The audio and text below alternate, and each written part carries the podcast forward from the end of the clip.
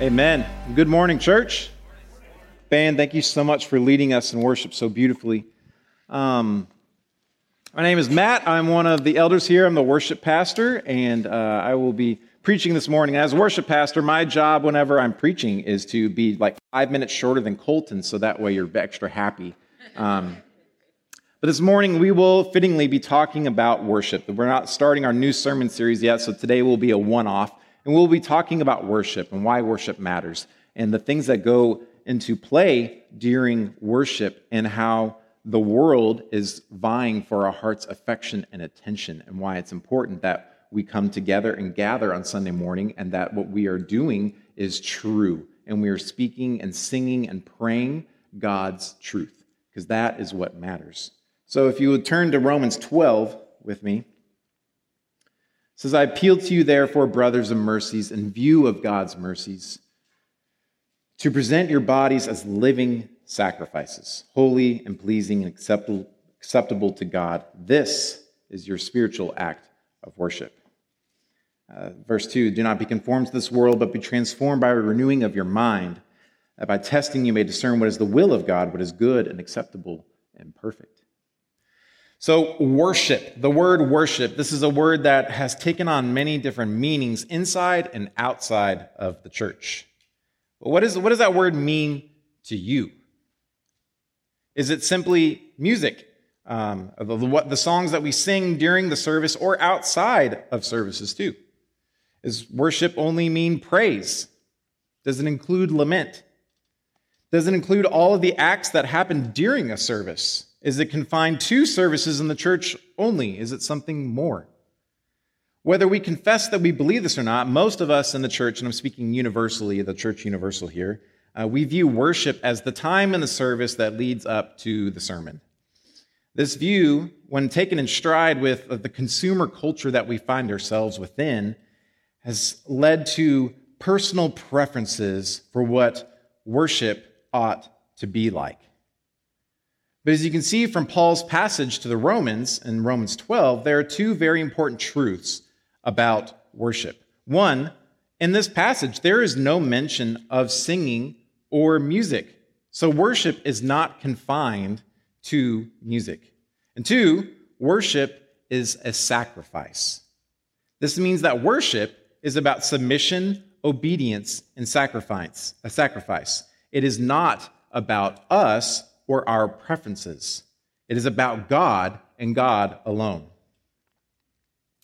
So, why does worship matter? Why do we need to talk about this? Where do we begin to talk about worship? Well, it starts in the very, very beginning, Genesis 1. Genesis 1 26. Then God said, Let us make man in our image, after our likeness. And then verse 27 So God created man in his own image, and in the image of God he created him. Male and female, he created them. We were made in the image and likeness of God. And this is God's truth. What does that mean? It means we were made in his image and we are to reflect him.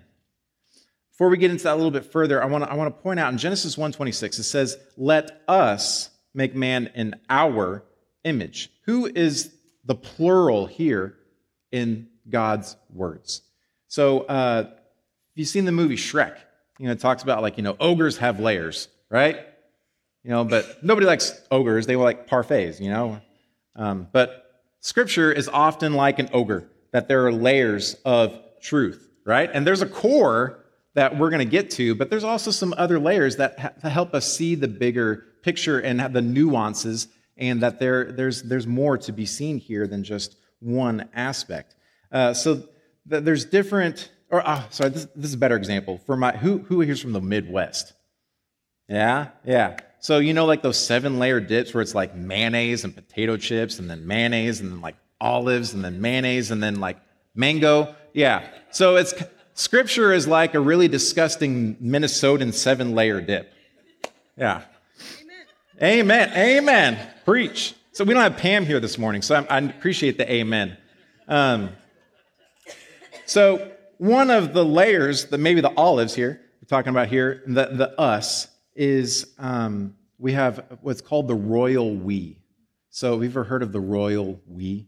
That God is majestic and just like a king, you know, proclaims as we. And so it's just because the singular is just not as well confined. And you see this in the different names for God. So in Genesis 1, we have the word Elohim. And in Genesis 2, you have Yahweh. And there are two different names for God that are focusing on different aspects of God's character and nature.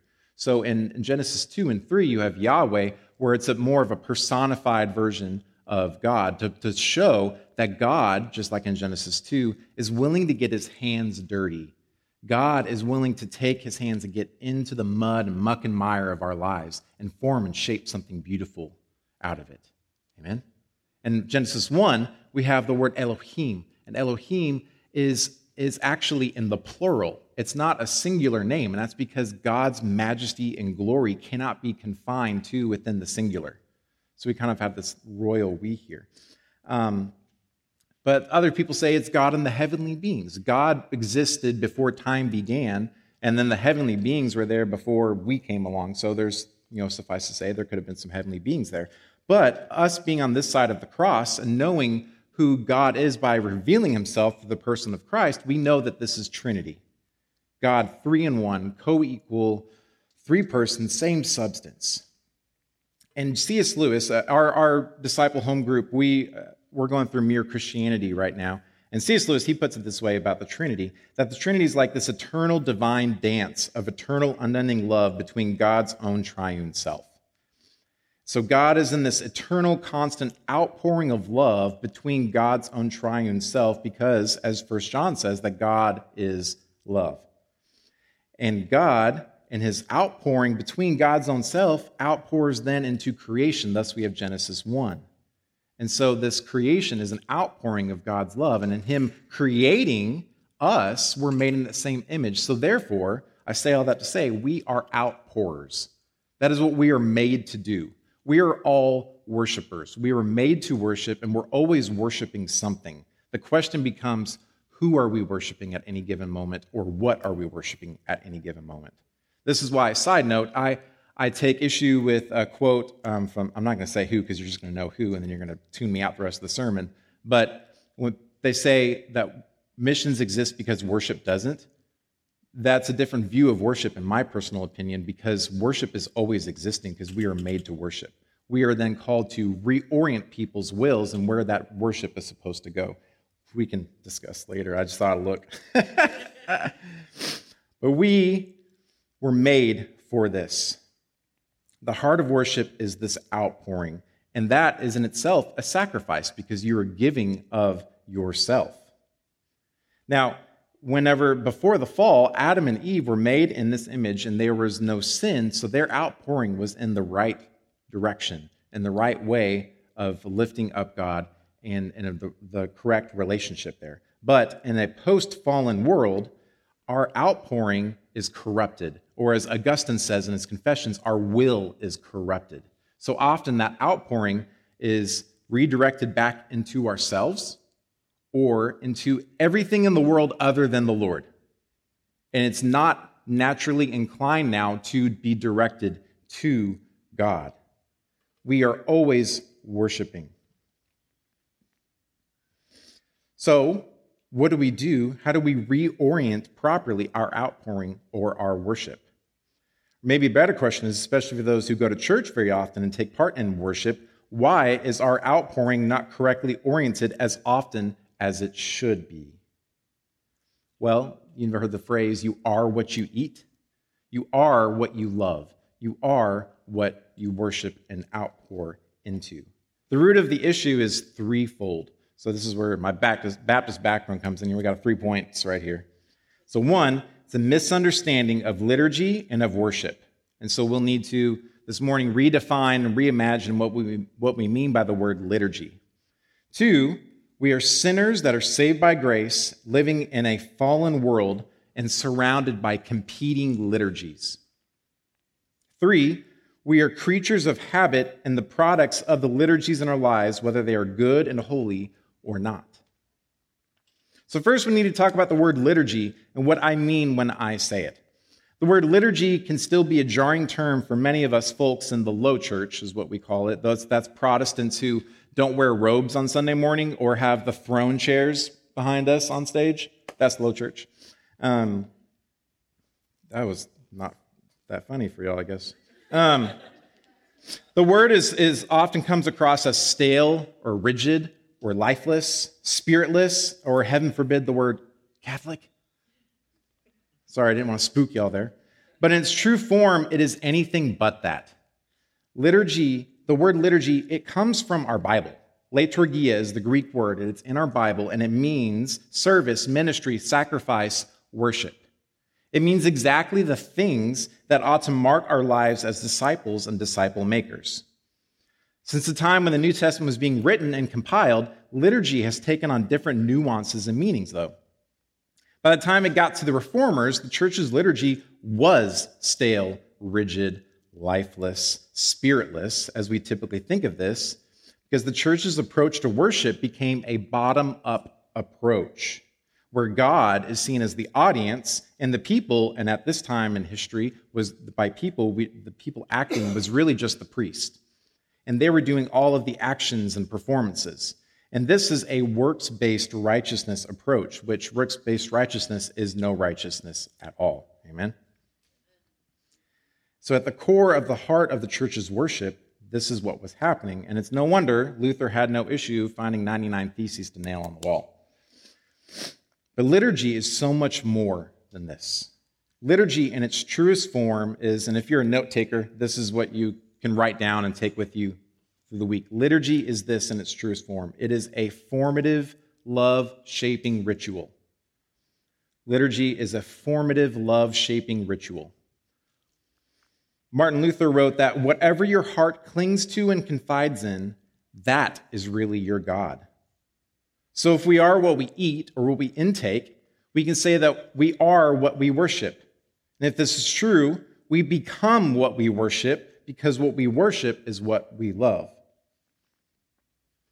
So, liturgy is of utmost importance. Liturgy reforms our loves and it retrains and redirects our hearts since it is a love shaping formative ritual. It redirects our ultimate love and allegiance back to the one who is alone worthy of it. So, liturgy matters absolutely, especially since no one can escape liturgy. Liturgies are everywhere, but only a few are holy. The rest are either good but can become unholy or just outright unholy. Either way, they're competing for our love, affection, allegiance, and joy.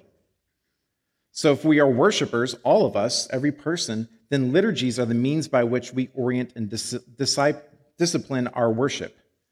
Liturgy is inevitable because we are worshipers by nature.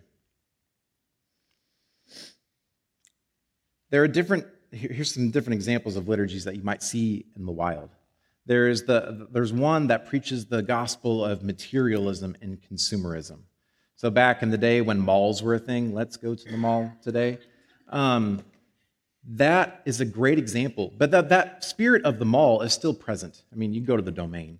Um, you were, if you were to just go to uh, Target, I know a lot of us may not go there, but um, there's this gospel that is being preached as you walk into the temple of sorts.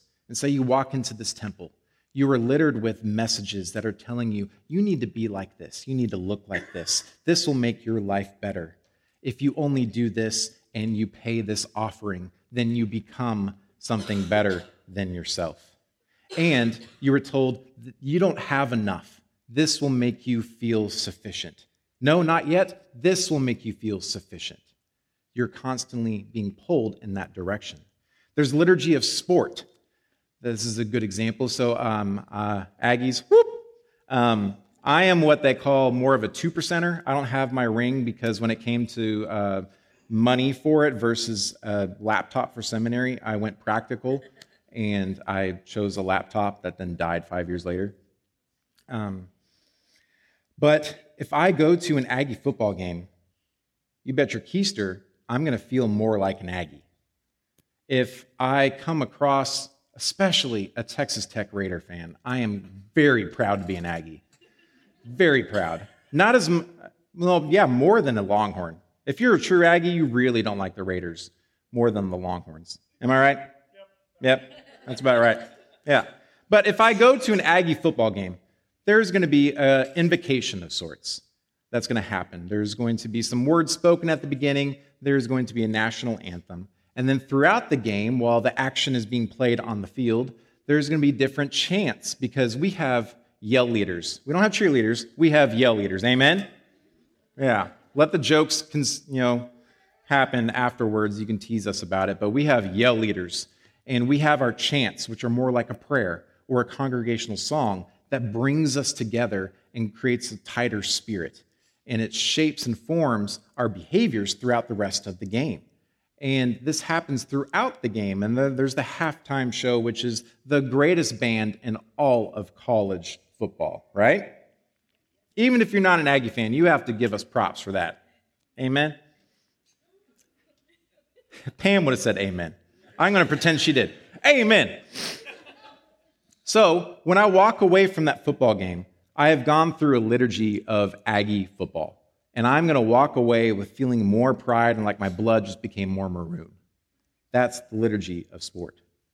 Military ceremonies. I have a great privilege and honor and joy in serving in the military. And when we have different military ceremonies, there is a very set, structured set of flow within these different ceremonies. And that brings out a stronger spirit to corps that brings our unit tighter, brings our battalion tighter, and then with on the company level, it brings makes us tighter together and shapes and forms our identity. I mean, basic training is built around this. It shapes your whole identity.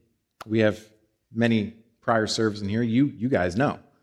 Um, there's also liturgy of status and conformity and trying to have different um, styles and, and lifestyles. Um, Magnolia, I love Magnolia, but is, there's very much a liturgy of sorts of how you ought to live and how your house looks, and I love it. It's a great style.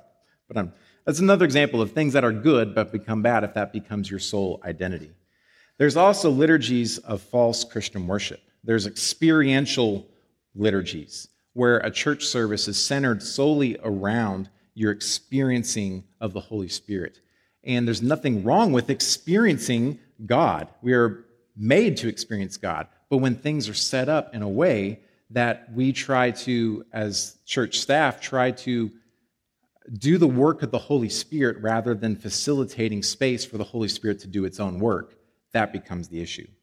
There are churches that um, they try from very practical things with you know the fog and the lights and everything, but then they'll even have um, with invitations paid people come down to elicit more response so that people feel like oh they're coming down. I'll come down and respond too. We try to manufacture the works of the holy spirit there's also false christian worship liturgies that are consumerist and preferential of trying to cater to just what people like and doing it in such a way that it is very pleasing and this is wrong because it's that's approaching worship as being about us and not about God. There's also performative worship, or what we call bottom up worship, like we found in the Reformation, but that's still alive today, where we do all of the acting here in order to view God as the audience. But that's works based righteousness. I'll talk about that a little bit later. Actually, now, here my notes say to talk about that now. So, holy liturgy is the opposite of bottom up, it is top down. And it's filled with sacred moments of the divine at work within God's people, forming them through ancient and fresh continuous practices. Every action is not simply a response to God, but it is a receiving of God's action. We're singing not just in response to God, but in the act of singing, we are receiving His grace and His goodness, which Side note, this is why it's of utmost, utmost importance that we sing truth on Sunday mornings. We should not ever be singing, praying, or having any part in our worship services that is not in, that is not in congruence with God's word. So we pray as an act of receiving, we sing as an act of receiving rather than only asking for from the Lord. We read and hear scriptures as receivers. We hear and ingest the proclamation from the preacher as receivers. We take communion as receivers. We are baptized as receivers. The list goes on. This is top down worship. We receive with faith imparted on us from a merciful God. Not receiving so that we're simply fed in the process in the sense that we go to church to be filled up with things and prefer that we are fed over being changed by receiving what God has for us. This is how we also live out 2 Corinthians 5:17 that we are a new creation, continually being made new because we are receiving from the Lord rather than asking to be just fed and given what we want.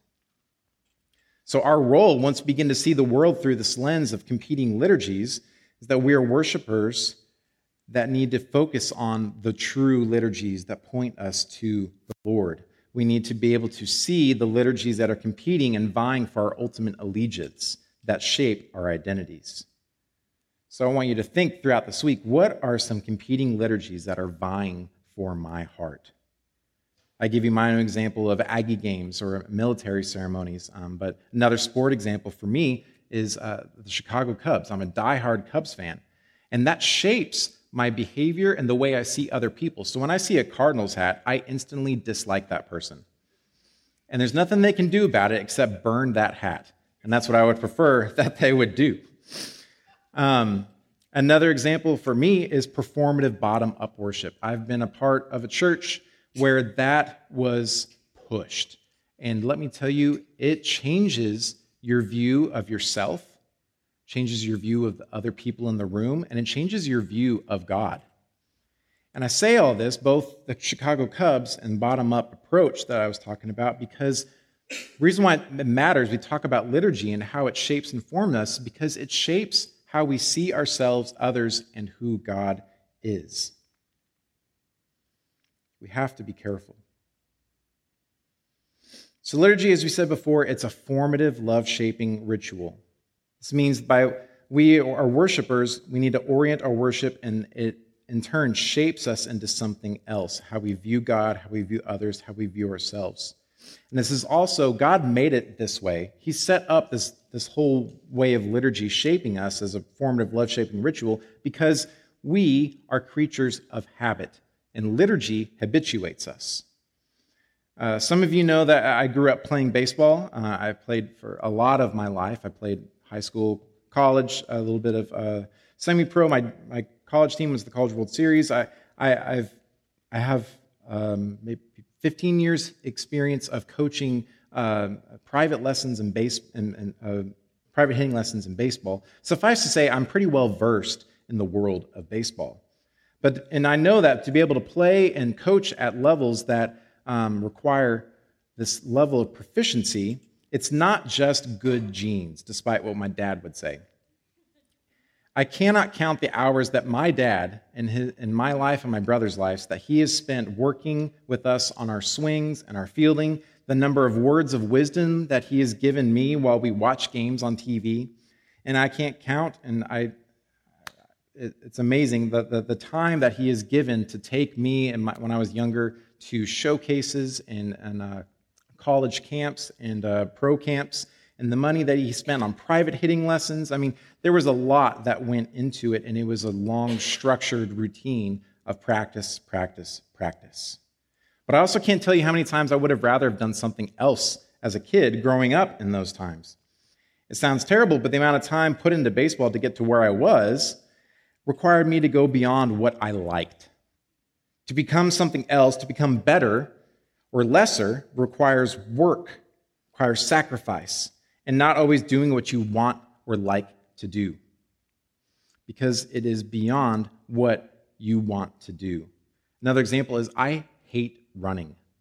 I, I, really, really do. Because distance running growing up in baseball was always punishment. It was never like, oh, let's just go on a fun run. You know, this is cool. It was always punishment. If we did running for endurance and, and training, it was always sprints. So distance running is punishment in my eyes and in my heart. And so I can't separate those two. So you can imagine how torturous it, torturous it is for me for PT test and getting ready for PT test because I hate running distance. But if I want to stay in shape and in regulation, I have to run. I may not like it, but it's not about what I like or what I prefer. I'd much prefer eating pizza and watching something on TV with my wife. Amen. The same is with holy liturgy, with corporate worship. if the purpose and end goal of worship is to become more and more Christ like, to become more holy via sanctification and the work of the Spirit, this will come by not always hand in hand with what we prefer or what we like. Because it's not about what we prefer or like, because it's not about us. It's about what's best for us. Submission and sacrifice are required for true worship, just like it is to be a top athlete or skirt on by in your PT test. If we walk away from a Sunday service with the attitude of, that did or didn't feed me, or I did, I didn't like the sermon, I did or didn't like the music, etc., etc., we're making worship about us, if we're being honest. We're making it about us. And it, I want to clarify that to say that it's okay to say that certain things didn't connect with our hearts as deeply, but if we're not careful, we can end up sharing an attitude that we should rightly stand against, which, if you think back, if you remember this, um, blessings be upon you.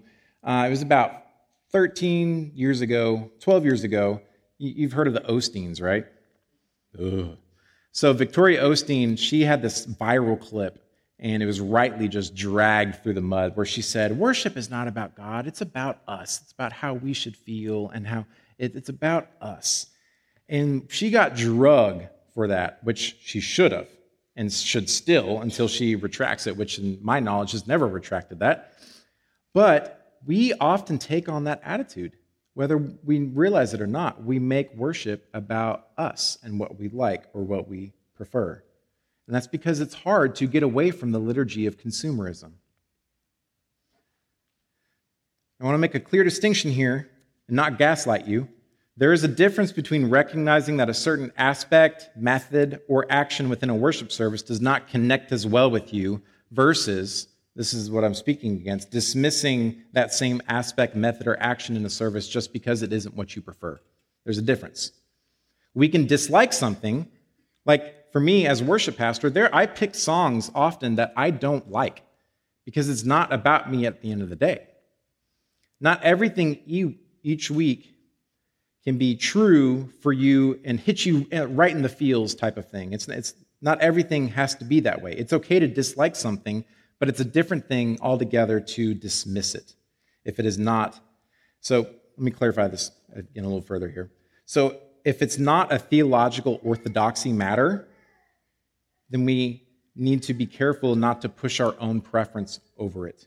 The moments in worship that are not our preference can be moments to then, instead, practice self sacrifice that's required for true worship.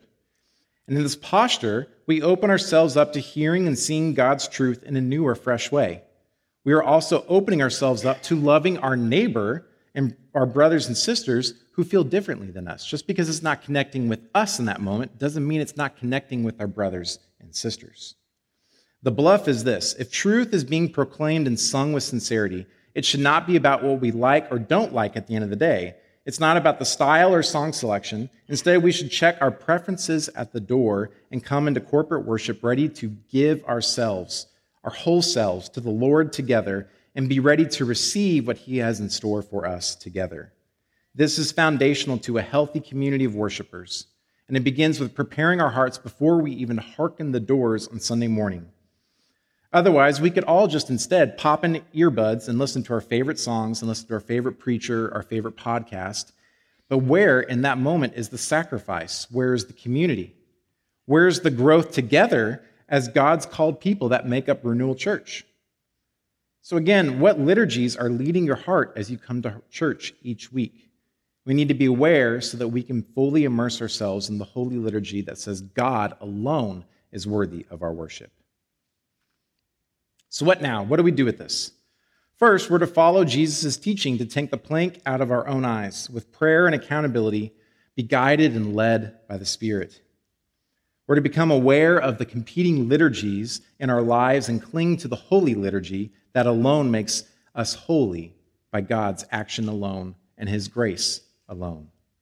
Secondly, we need to become liturgists in the sense that we now see the world with eyes opened up to competing liturgies, and then, in turn, speak truth and point others towards holy liturgy, sharing the good news that in Christ alone is satisfaction, identity, worth, joy. I pray that we would go forth and be a people that can see the world through this lens. Because competing liturgies, it's ultimately about allegiance and sufficiency. Is Christ alone sufficient for your life? Is Christ alone worthy of your heart's affection? Because the world says that's not the case. So let's go forth and speak that truth into the world and to each other and be aware of what is around us. We are all worshipers. You need to remember every moment who am I worshiping? What am I worshiping? Because that is what's shaping and defining you into who you are.